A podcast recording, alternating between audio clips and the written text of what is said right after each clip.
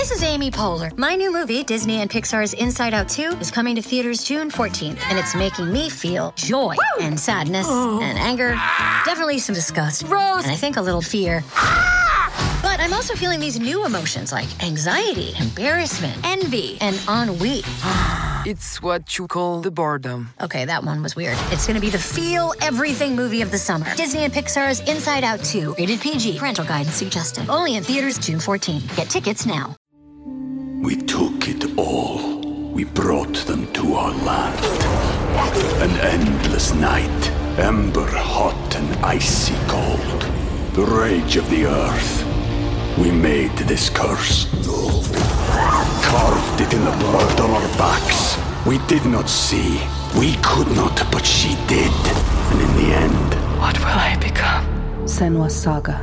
Hellblade two. Play it now with Game Pass. Look, Bumble knows you're exhausted by dating. All the, must not take yourself too seriously, and six one since that matters, and what do I even say other than, hey... Well, that's why they're introducing an all-new Bumble, with exciting features to make compatibility easier, starting the chat better, and dating safer. They've changed, so you don't have to. Download the new Bumble now. Welcome to the New Books Network.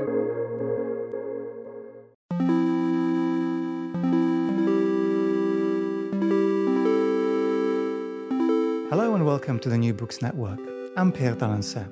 It's just over a decade since Egypt's revolution that started with a wave of protest in Cairo's Tahrir Square and formed part of what we now refer to as the Arab Spring. While international media attention has followed the post-revolutionary politics of Egypt and the region, we have paid less attention to the subtle but powerful developments in Egyptian society. How have the people of Cairo lived in and interpret their realities? How have artists and writers responded personally and artistically to the various stages of the political transformation? Those are the questions that drive a new book, Creating Spaces of Hope, Young Artists and the New Imagination in Egypt, by Caroline Seymour-John. Caroline is an Associate Professor of Comparative Literature and Arabic Translation at the University of Wisconsin-Milwaukee, and I'm very happy that she joins me now to discuss her book. Caroline, welcome to the show. Thank you. It's great to be here, Pierre. Thank you so much for joining me, Caroline. Well, your book is an incredibly rich and detailed and, and very, very subtle as well account of a range of artistic practices that have been emerging in Cairo over the last ten years. But before we get into any of those details, I'd like to ask you about your own trajectory and how you how you came to be in Cairo, how you came in contact with all those artists. And Well, um, actually, I've been traveling to Cairo and spending time in the city for quite a while now. Um, initially went in nineteen eighty-seven to learn Arabic. Um, I Uh, or to, to learn advanced Arabic. I had already done a degree in, in, in Arabic at the university. And um, even in those early days in the late eighties, um, I started to get interested in artists and creators. Mm-hmm. Um, I had friends who took me to a variety of studios and introduced me to various kinds of artists, sculptors and painters and so on. But my focus in the early days that I spent in Cairo in the early nineteen nineties was research on writers, on women writers. I did a book called Cultural Criticism in Egyptian Women's Writing, which focused on um, a group of women who started publishing and became rather well published during the nineteen seventies. And so I looked at their novels and their short stories with sort of a two-pronged approach. I tried to look at Um, aesthetic innovations that they were making, literary innovations, along with um, critiques, social and political critiques mm-hmm. that they were making as well. And so some of the literary innovations I was looking at were things like how um, writers uh, moved between colloquial language and the formal literary Arabic. Um, I, I looked at how they included um, women's language, popular expressions, mm-hmm. and a sort of uh, very colloquial sort of language uh, and the topics that women talk about. I looked at how they used intertextuality in various ways, drawing on the Quran or various other texts to talk about women's lives um, and to talk about the way that the ways that women fit into society and politics mm-hmm. in Egypt. During that period when I was doing research on writers, I spent a lot of time in central Cairo, um, in the area not far from Tahrir Square and Talat Harb Square, where there are many cafes that artists and writers hang out in. Um, there's an atelier there. There are places uh, people go to in the evenings, um, studios. And as I sort of kind of hung out in that world, getting to know people and doing interviews and arranging interviews, I met many artists, many studio artists. Um, and it was very clear to me that the world of artists and writers was very intertwined in the city. Yeah. And I was very fortunate to to make some very good friends, actually, um, in that circle of people, um, and uh, go to many different kinds of exhibits and visit artists and studios. And although I never, at that time in the early nineteen nineties, I never really thought about focusing on artists, I maintained my interest and my contacts, and when the revolution happened, um, it became very clear to me that artists, whether we're talking studio artists, writers, musicians, um, street or public artists, they were doing some of the most interesting um, creative production mm. during that period, uh, around twenty eleven and the years after. Mm, fascinating. From my memory of, of working with European artists running up to two thousand eleven, Cairo was always seen from, from London and from Europe as this kind of almost utopian yes. melting pot of yes. creativity and literature, you know, the mm-hmm. kind of thing that we still associate maybe with Bohemian Paris, but, yes. but is no longer reproduced under the conditions of, conditions of neoliberal capitalism in the West. Right. So right. You, it's it's fascinating to to hear that you you you had that experience yeah. before that watershed watershed moment. It's a very exciting part of the city because, you know, despite the fact that, you know, there are economic problems and political problems in the city, people are just so active. Uh, I think the mm. artists and intelligentsia are so active.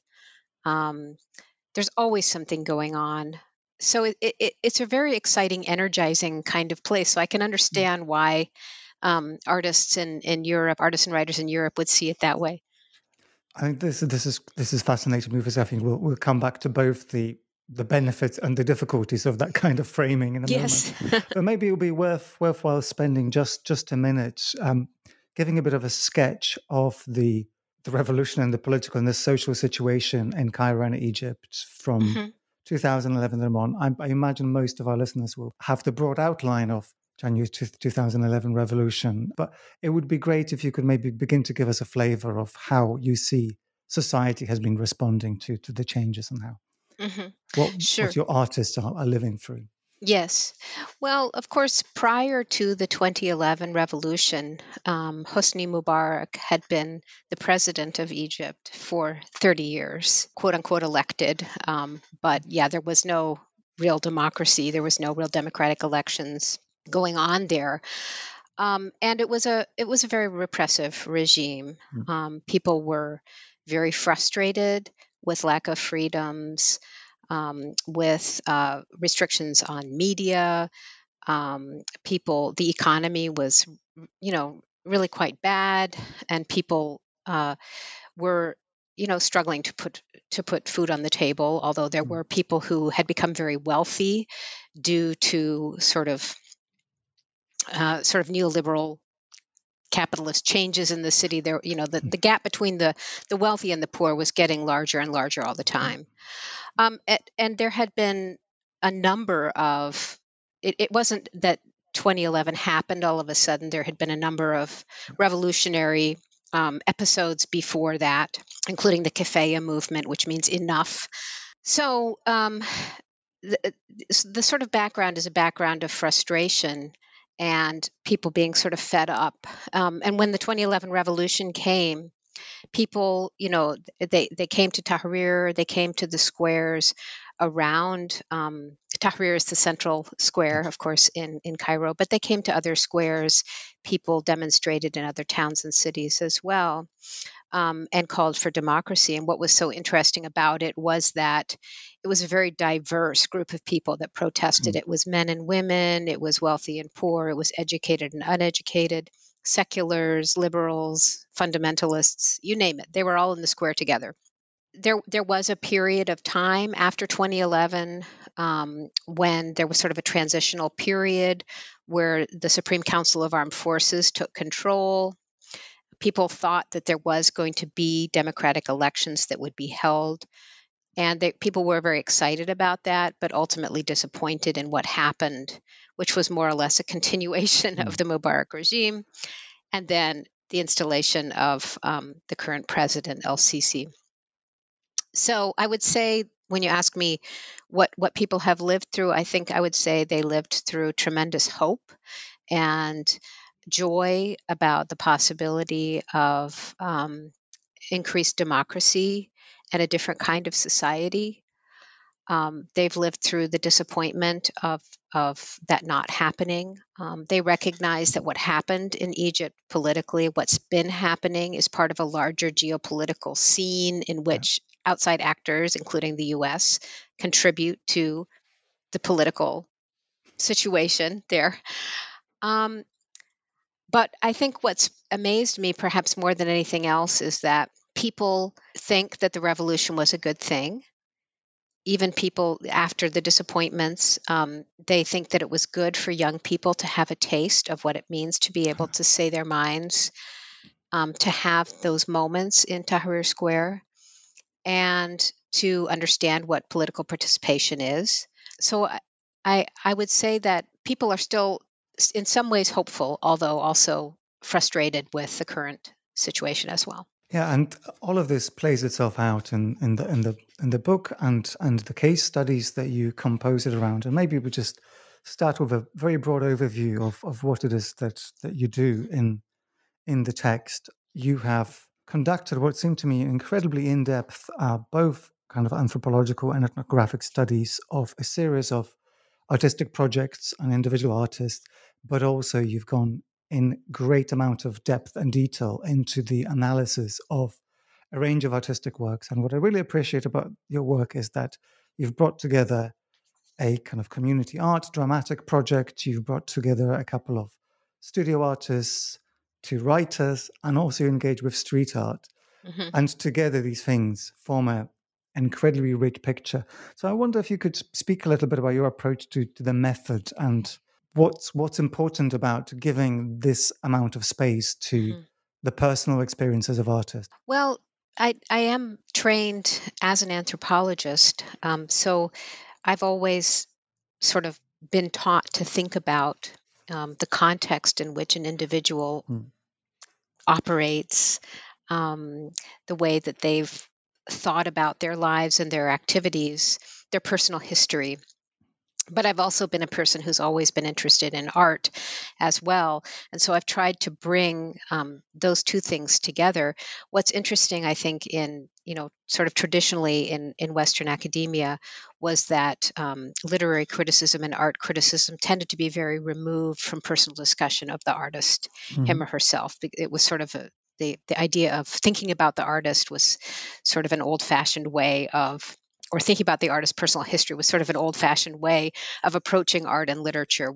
Rather, um, the idea is to focus on um, the work itself, literary or artistic techniques, um, and uh, in- interpretation in those terms. But because I'm trying to work in between anthropology and art or literary criticism, I try to kind of merge the perspectives. And I think it's very interesting because really my, my main goal is to educate Westerners about the richness of what's going on in the art world in Cairo and in the Middle East. Because I think um, I, I, I can't I can't speak for Europe really, but in, in the U S, I think people tend to be very ignorant about the Middle East. They they don't know that there's this rich artistic and literary world, and there's a lot of stereotypical thinking about the region. So my aim is to educate about that richness, but also to help people understand um, the humanity of the artistic creators as well, who they are as people, how they came to their work, um, what it means to them from a social, political, cultural perspective. And I would say that the literary and sort of artistic critical standards are a bit different in the U S Um, or in, in the in the West and in, in the in Egypt, if I can generalize in those ways, in that in Egypt and the Middle East, artists and writers who engage in relatively direct political or social or cultural critique, but also engage in aesthetic innovation, are very much valued and appreciated. Whereas I think um, kind of more direct social political critique Mm-hmm. in in the West tends to be looked at as, as sort of a, a diminished value when it comes to literature.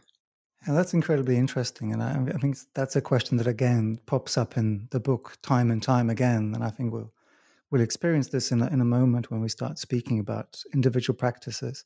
But I wanted to ask you before that about your choice of framing that that seems to quite programmatically evade any preconceived Western notions of what it is, what, what, what Arabic, Middle Eastern art might might be, but also the very no, Western notion of what political art is. So you you just you just mentioned that there is a way in which, in certain critical discourses, political art is not necessarily top priority, right?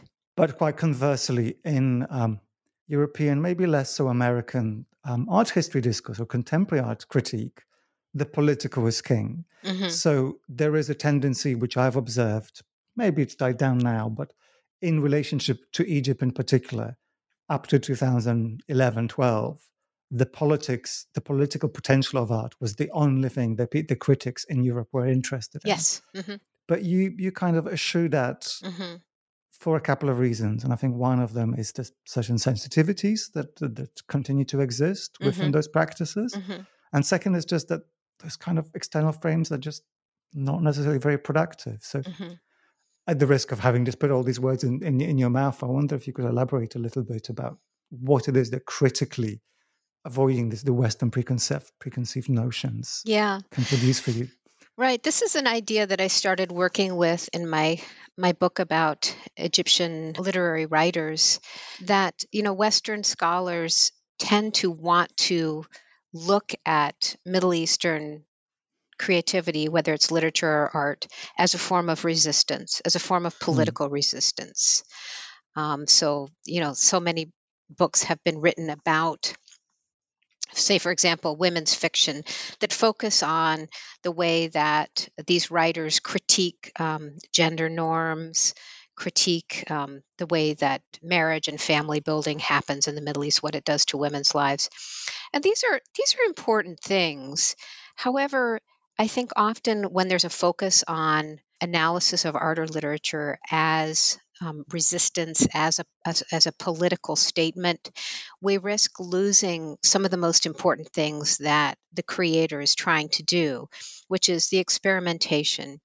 Um, experimentation with language, or in the case of the, the work in this book, um, Creating Spaces of Hope, experimentation in, in musical form, artists with materials and ideas, um, experimentation with, in the case of the filmmaker Salam Yusri, for example, experimentation with ideas of intercultural understanding, and ex- uh, sort of existential issues of how do human beings really understand each mm-hmm. other. So it, I, I wanted to move away from a, an exclusive focus on the politics, although politics of the region are fascinating, right? But it's not the only thing that artists are talking about. And and, and I think they want to be recognized for the other things as well. Well, let's get right into it. I think it's it's, it's high time we, we talked about some examples. And I was going to, to try to introduce the choir project, but... um. I've realized that it's a little bit too complicated for me to do it much justice, and that, that it became clear in some of our conversations earlier that the terminology really, really mattered. But yes, well, the choir project um, was begun actually before, just before um, the twenty eleven revolution by Salam Yusri, who is a fascinating individual. He comes from uh, an artistic family. He is a, um, a very accomplished painter, as well as a musician.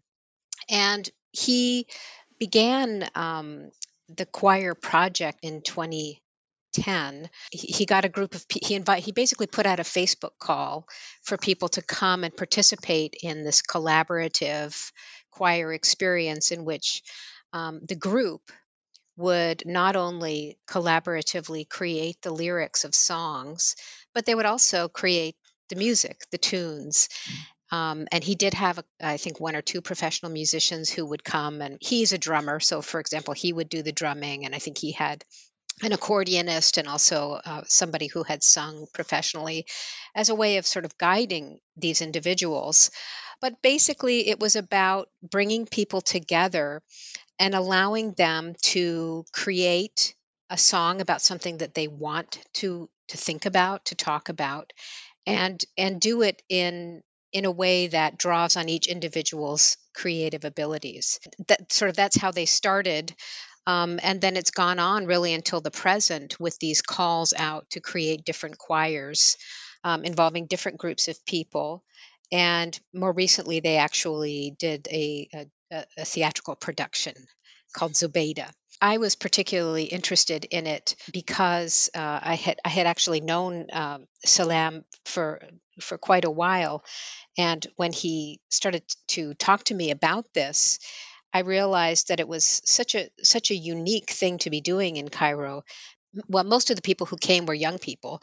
So it, it allowed people to talk about the issues of youth, you know, how how they are understood or not understood by the older generation, things they thought about their city. Um, in fact, the very first presentation they did was called the Cairo Complaints Choir. Um, is, Shakawi, I, hope that, I hope there's a list of complaints published somewhere. Yeah, right, right, exactly. Um, and they, they, you know, they talk in fairly elliptical terms about, um, you know, some of the economic and, and social problems of the city. Um, of course, uh, issues that are not unique to, to Cairo in particular, but uh, they were very they were very clever in the way that they used uh, colloquial language, the way that they used rhyme, the way they referred to uh, you know media, for example, the way they talk about the influence, say for example, of Western politics on their own nation.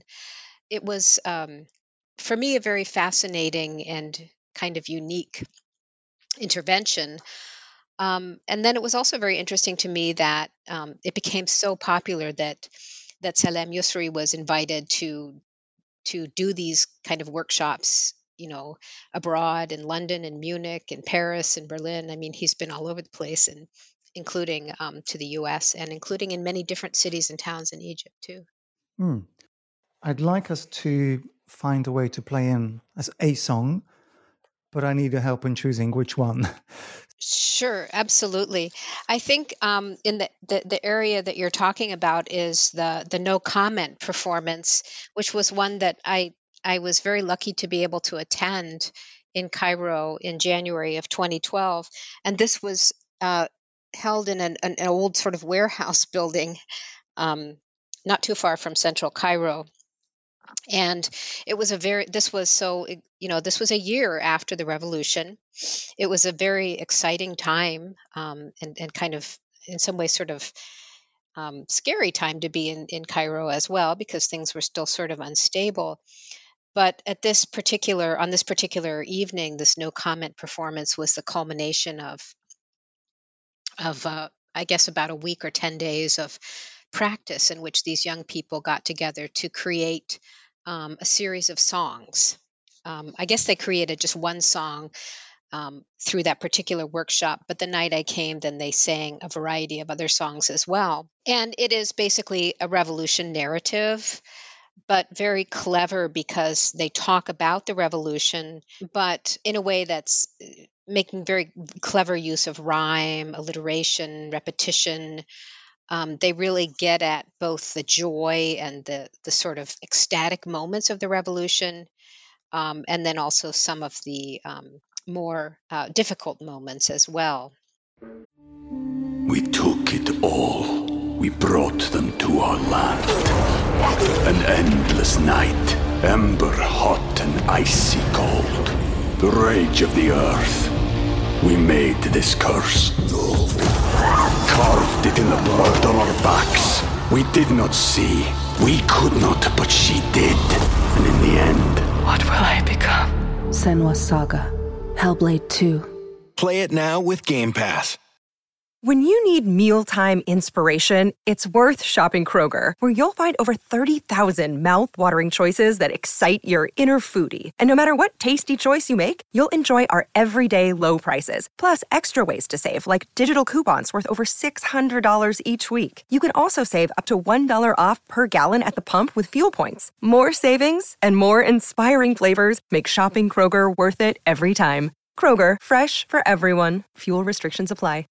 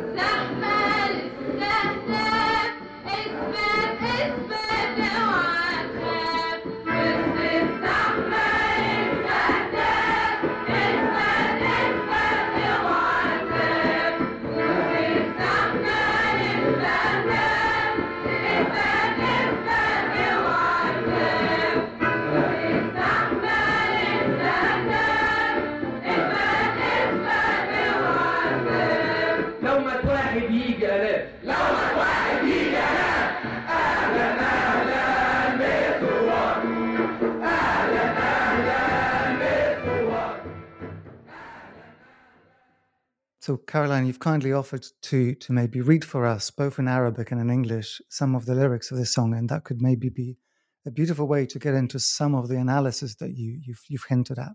Maybe just the start of um, the song from the No Comment performance.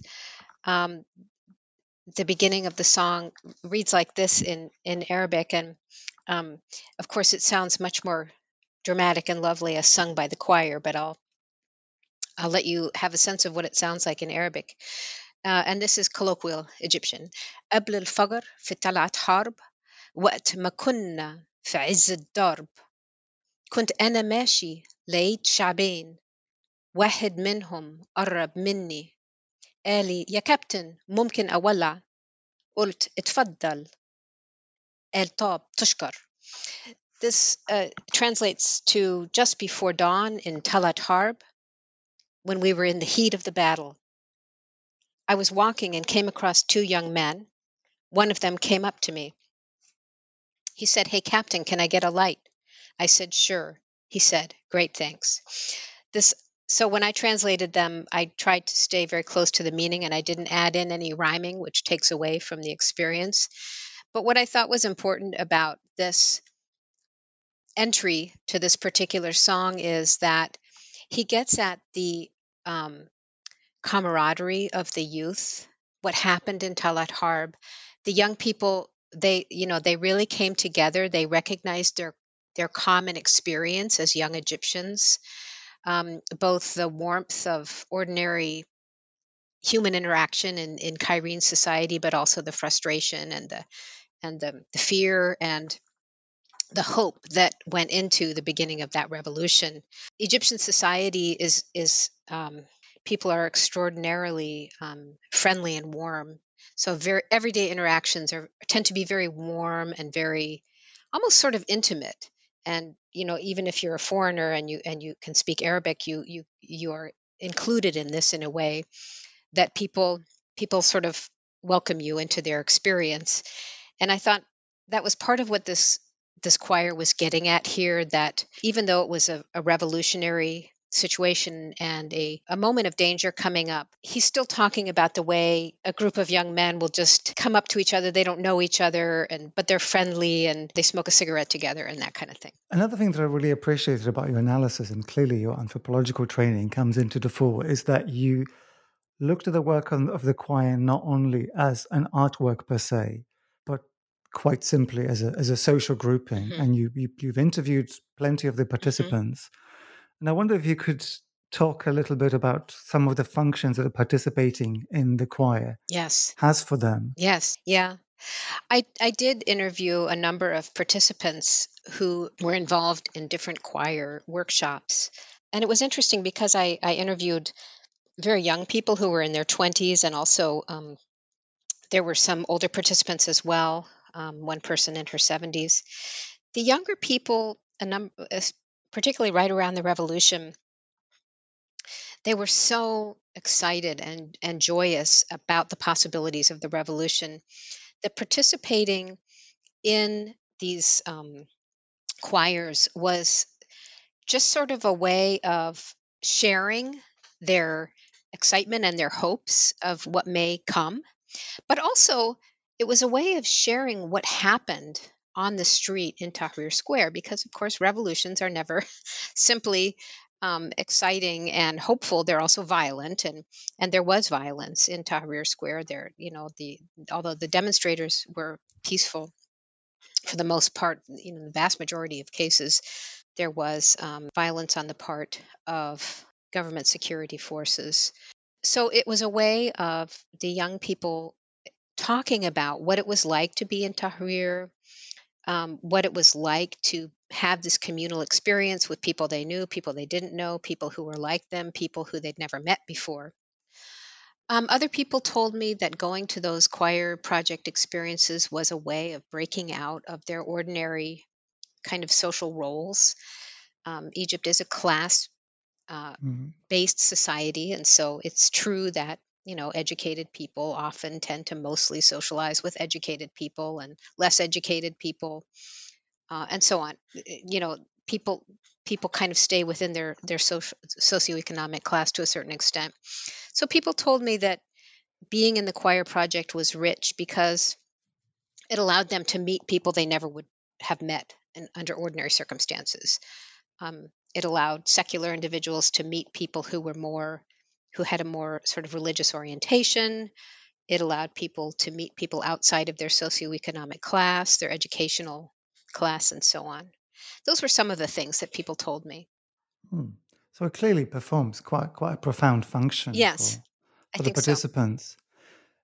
I wonder if this is a moment to look at your title specifically, because you just mentioned the choir project as a space in which people can continue with the hope of the revolution still mm-hmm. bringing some kind of positive outcome. And I'm yes. sure these things change with time. How do you see spaces of hope, and what mm-hmm. what does culture have to do with, with hope and kind of instituting space mm-hmm. for hope within a social context of a place like Cairo? Yeah, well, I can give you a very concrete example from the choir project. For example, one of the um, young men that I interviewed about the choir project um, told me that you know, in the post-revolutionary period and more recent years, he's participated in the choir project. And he said it really allowed him to sort of maintain some sense of the jubilance, you know, of the early revolutionary period. You know, and he said that he was disappointed about the revolution. It failed. But when he went to, to the, the choir project, he said, I, I get back the smell and the spirit of the revolution. Even though we don't talk politics, I get the spirit of freedom. Um, I forget my problems, like I'm flying in the air. So it's it's. I think that that's one way in in which people uh, can experience hope within this context. That they're still getting together with other people. They're still creating something new. They get to express themselves freely. They get to um, hear what other people think about their own ideas and creative production.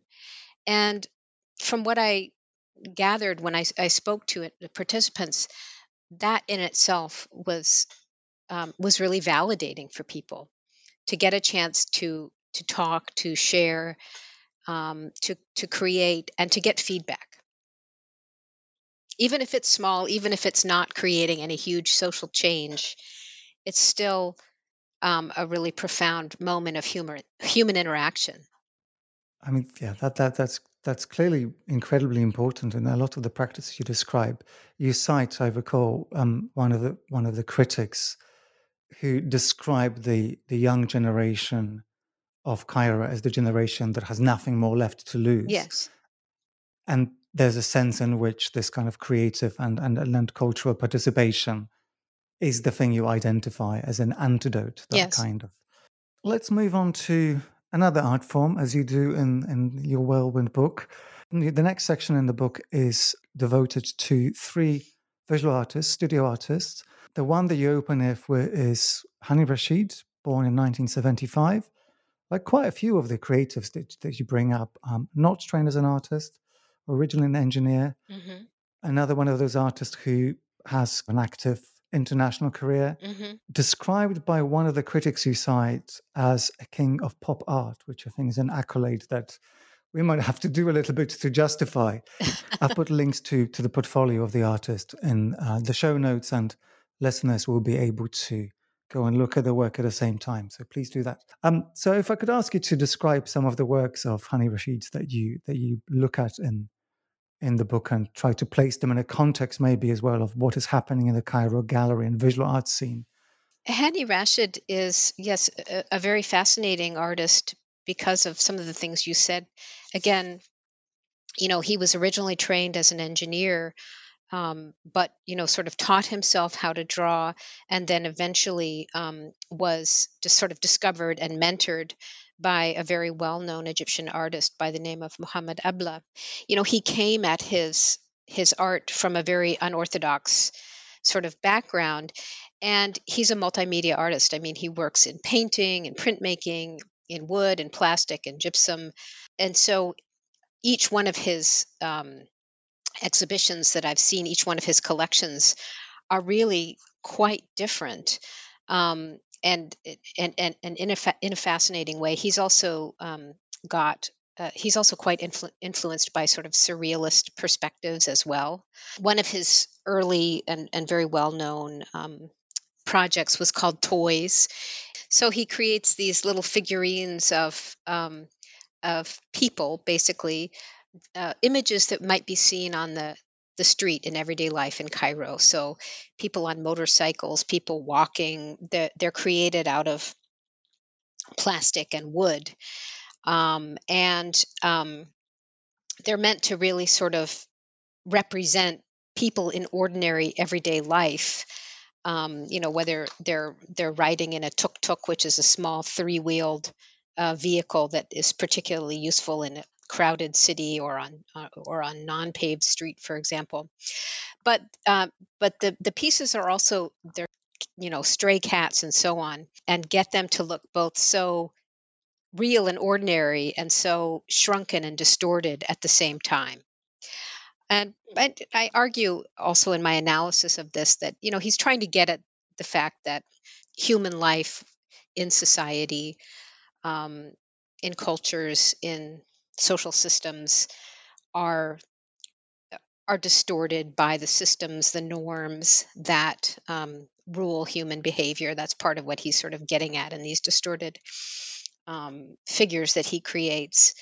But he's also sort of getting at the way in which um, human beings could be seen as toys that are sort of played with by these larger cultural and social mm. systems or um, norms.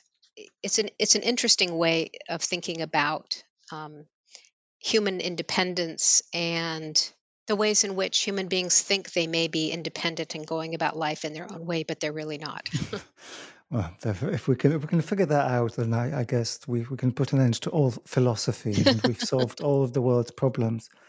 But I, I think this is actually a really really productive space from which to to look at this this work.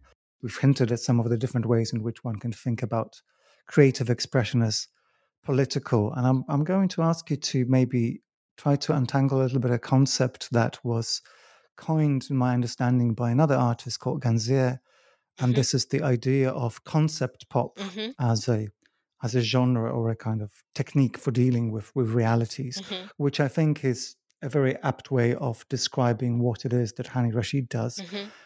So there's no really an easy way of asking this, but but, but I, I have to I have to take you to this kind of very, very simple understanding of how artistic creation is is political or it isn't. Mm-hmm. There are moments in the book where you refer to um, Theodor Adorno's understanding of committed art, that mm-hmm. is art that's sort of instrumentalized. And I know I've put quite a lot of terms into one, mm-hmm. but if I could ask you to muse a little bit about ways in which, which either the body of work that we just talked about from from, from Hani Rashid, mm-hmm. or maybe a series of paintings called uh, Bulldozer, mm-hmm. help us to understand a little bit these these mm-hmm. nuances. It would be fantastic. Yeah, um, I think that one conclusion that I came to in my research about these creators is that that certainly many of them are directing or or sort of expressing some sort of social critique, um, cultural critique, uh, political critique in their work. But this is really only part of what it is they're trying to do.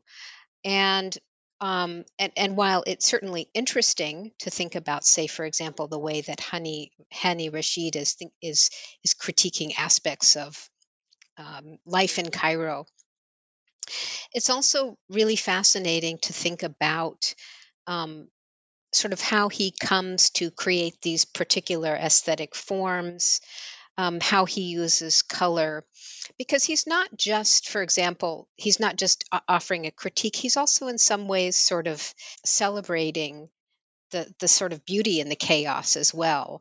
All the color in people's clothes, all the color in the the objects that he, the, the cars, the motorcycles, the ordinary sort of street scenes. Um, And and to a certain extent, the color is is also related to his interest in surrealism. And, you know, often surrealist painting has these very vivid and sort of um, striking, if not even clashing colors that jolt the viewer. In in a way, he's he's using colors in those ways, but in other ways, he's using the colors in, in a way that's pleasurable, in a way that's sort of imagining uh, the beauty of, or celebrating the beauty of the objects that human beings create. Um, he does this perhaps even more so in his project called Gypsum Museum, in which he uh, creates these absolutely exquisite images, or or rather models, miniature models of cars, of vehicles out of gypsum, a wood and gypsum. And they are, they're, they're almost sort of photographic in their accuracy, mm. and they're rather beautiful, a way of sort of celebrating, you know, what it is that human beings can create when they make machines. But then he'll also have exhibits or little um, parts of the exhibit in which these cars have gotten into a crash, for example. And so the once beautiful cars are mangled and, and destroyed. Mm-hmm. And and um, so he's sort of getting at, you know, also the vulnerability of not only human human creations, but human experience itself. Yeah, so I think, I mean, as much as there isn't any overt political contact in Hani right. Rashid's work, there is a kind of pushback against the restrictions of creativity. Mm-hmm. And I think that's, that brings us reasonably neatly to one of the writers that I thought we could we could speak about, mm-hmm. and that is um, Menat Al-Sami, mm-hmm. who seems to do exactly that. Like the, the, the thematics of her work are deeply personal. But let's introduce Menat and, and how she maybe sits in a tradition of new writing and new imagination in Egyptian literature. Menat was uh, born in nineteen eighty-three, yet another artist, yet another writer who studied a different subject. She was a zoologist, and I think that has an interesting bearing on her creative output. Yes. Yes, and she is actually a, a writer that I have met sort of more recently in my career studying writers in the city.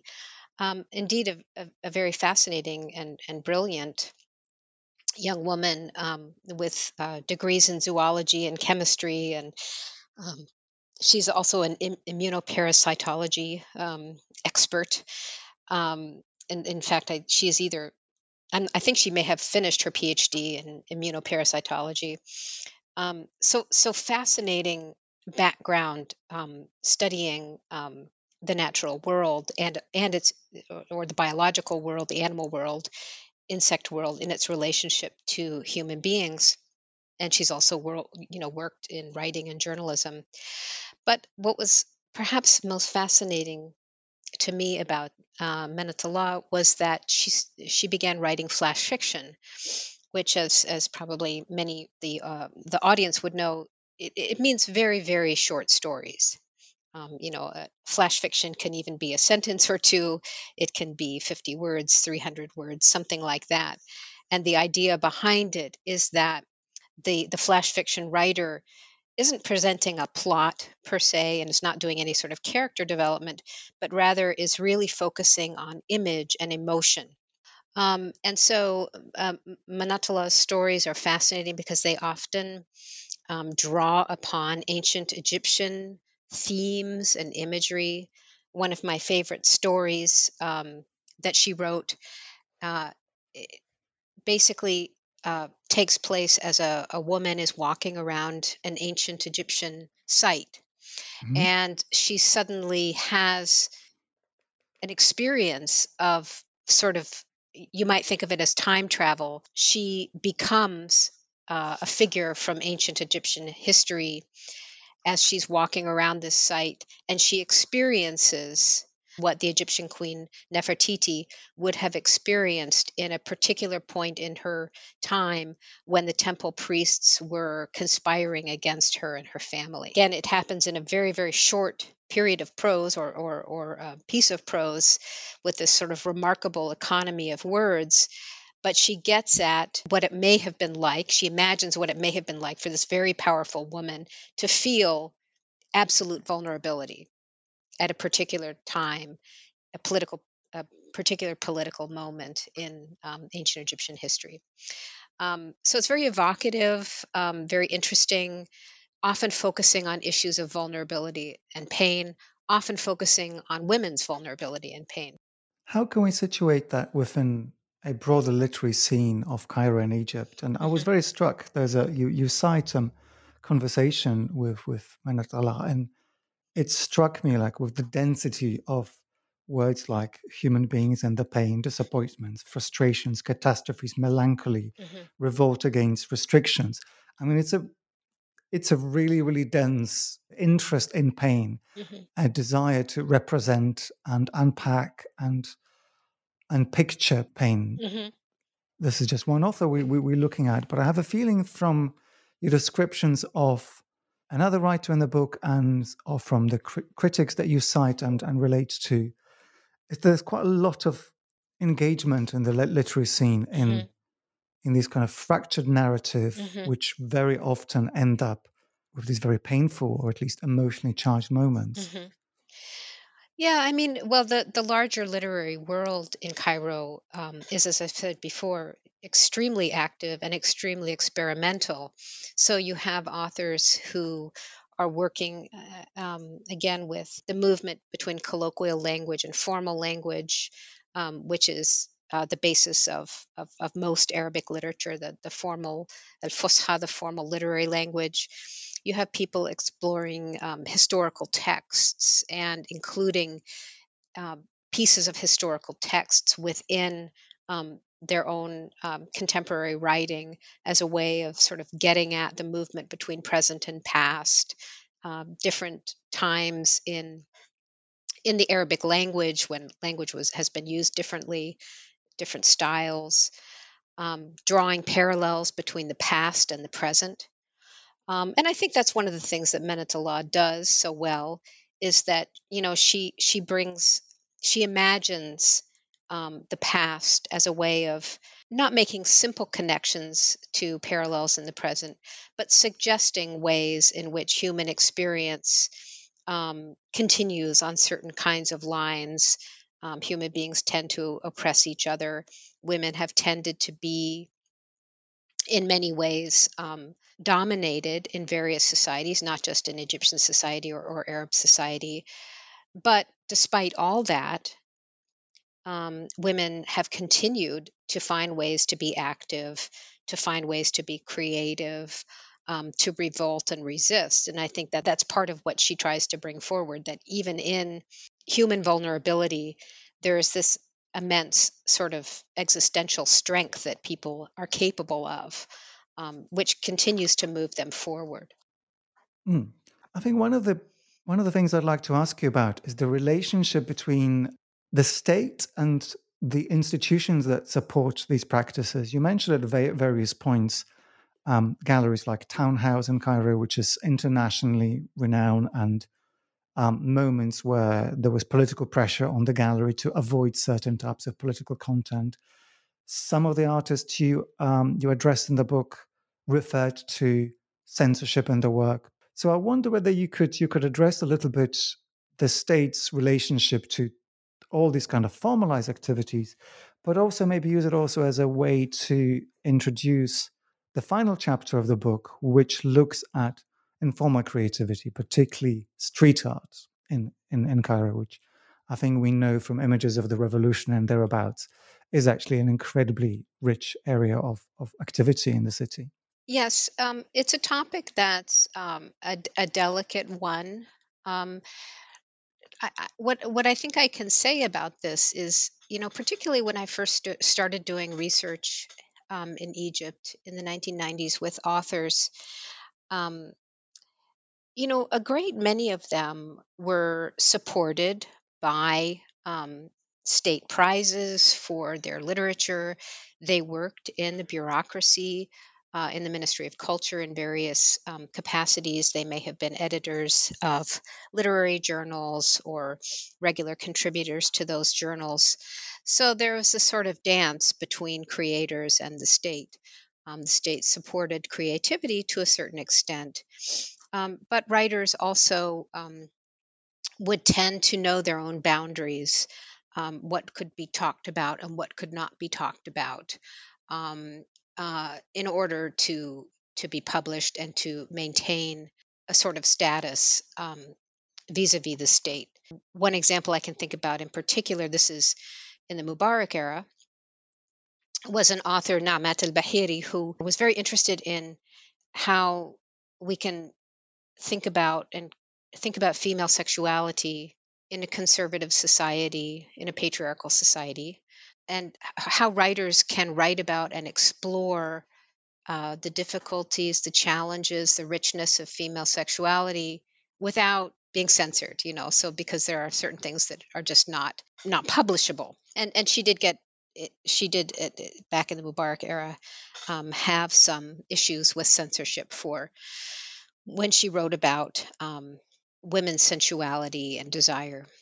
Um, In the current context, again, there are still, uh, you know, state galleries, uh, institutions, uh, prizes, which have been written about in, in a great bit of detail by by a, a literary critic called Richard Jacquemont, who, who um, has investigated the relationship between writers and the state in great detail. I think that um, self-censorship is an important aspect of understanding what it is that writers and artists can do. Um, in Cairo, they know quite well, although not perfectly, um, the limits of what they can explore with regard to society and culture, um, sort of without getting into trouble. But in the street, is everything everything up for grabs on a on a well, street wall? Well, I mean, it's that's that's that question is so interesting because, you know, for most of my thirty years of spending time in Egypt, there really was no street art, no graffiti, nothing. And it was, it was, you know, in the years leading up to the revolution where you started to see a little bit more of it, but mostly during the actual revolution where you saw massive amounts of beautiful murals, um, murals that were painted by professional artists, um, but also murals that um, were painted collaboratively by groups of artists and ordinary people. Spending time in Egypt around in, in twenty twelve through twenty fourteen, some of this work was still up, and some of it was even preserved by by the government um, as, as sort of a monument to to the revolution. But the there were two particular street artists that I found uh, really fascinating. They, there's a wall very close to Tahrir Square. It leads into Tahrir Square um, in central Cairo along um, Mohammed Mahmoud Street, which was also the site of a, a very a brutal battle during the revolution. Um, but one artist who goes by the name um, Hima Alaga, um, he he did a uh, a painting that he calls Citizen, and it's um, sort of loosely sort of structured around the image of um, Leonardo da Vinci's uh, very famous sketch, uh, uh, Study of Human Proportions. And so he so he represents a human being um, with arms outstretched in various positions in the way that Leonardo da Vinci's sketch does, but he puts an, an ancient Egyptian um, headdress on on the body. He also represents the body as wounded in various ways, as the body has been wounded, the Egyptian body has been wounded, you know, in the revolution and before and after. Um, and he incorporates a number of, of symbols from ancient Egyptian um, painting, um, such as a fish, for example, um, and and and other aspects of uh, uh, sort of coloring that was uh, that clearly refers to ancient Egyptian aesthetics. Um, so it's kind of a way of sort of thinking about um, the history of of human experience, not just in Egypt but more generally. Um, it's a it's a way of thinking about the beauty of the human body, again the vulnerability of the human body, um, and also sort of bringing in the sort of majesty of the ancient Egyptian past as a way of maybe asking questions about, you know, where where the, the Egyptian citizen is going, um, you know, going forward after the revolution. Well, that's um, that's a big question on which to end. um, Caroline, thank you so much for your time. I just want us to end by asking you about your your research now and what you're working on next. Are you, I, I presume you are going to come back to Cairo before long. Oh yes, I'm. I'm. I am very anxious to come back to Cairo. I also have a project. I'm working on um, a new project in Jordan, um, looking at Jordanian and Palestinian women writers, um, mm-hmm. which is a something that hasn't been published uh, about as much. Jordan has a more recent literary sort of uh, scene, um, but a very fascinating one, and one that involves um, writing about the movement of people, whether we're talking about um, the Bedouin who are indigenous to Jordan, the Palestinians who've moved in and out of Jordan because of their refugee status, um, Armenians, and so on. So that's one project I'm working on, but I'm also writing a book with some colleagues here in Milwaukee about the Muslim community here in Milwaukee, which is a more traditional ethnographic anthropological study of um, placemaking, the ways in which Muslims have made a place for themselves in Milwaukee, which is um, a very racially segregated city, uh, one that experiences quite a bit of racial tension. So it's sort of about how how Muslims have found a place in the particular in the particular sort of racial landscape of Milwaukee. And I also talk about a number of artists, uh, Muslim artists in the city who are making uh, making a place for themselves through creativity as well. I think I noticed on the website of the Choir Project that you you brought them to to Milwaukee yes. as well. So I guess you, you yes. found a way to connect all these interests together, I which, did. which is really yes. beautiful. Well, fantastic. Um, Caroline, thank you so much for your time and the conversation and for your work. Thank you. Thank you so much for your interest in the book. It was really wonderful to have a chance to talk about it.